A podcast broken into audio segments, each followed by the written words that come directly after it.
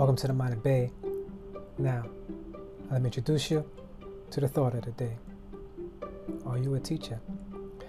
In my opinion, a teacher is someone who imparts, instructs, shares, or by other means make readily accessible information that such person has learned through his or her own experience, through methods of assimilating existing information and creating a new and original understanding, or by inventing an original method, understanding, or perspective. With that being said, the question I ask to the millions of persons who take pleasure in identifying themselves according to insignificant titles is, are you a teacher? If you share information with me that you yourself have found in another source outside of yourself, such as a book, then you are not teaching me anything. You are simply sharing the original thoughts and ideas of someone else.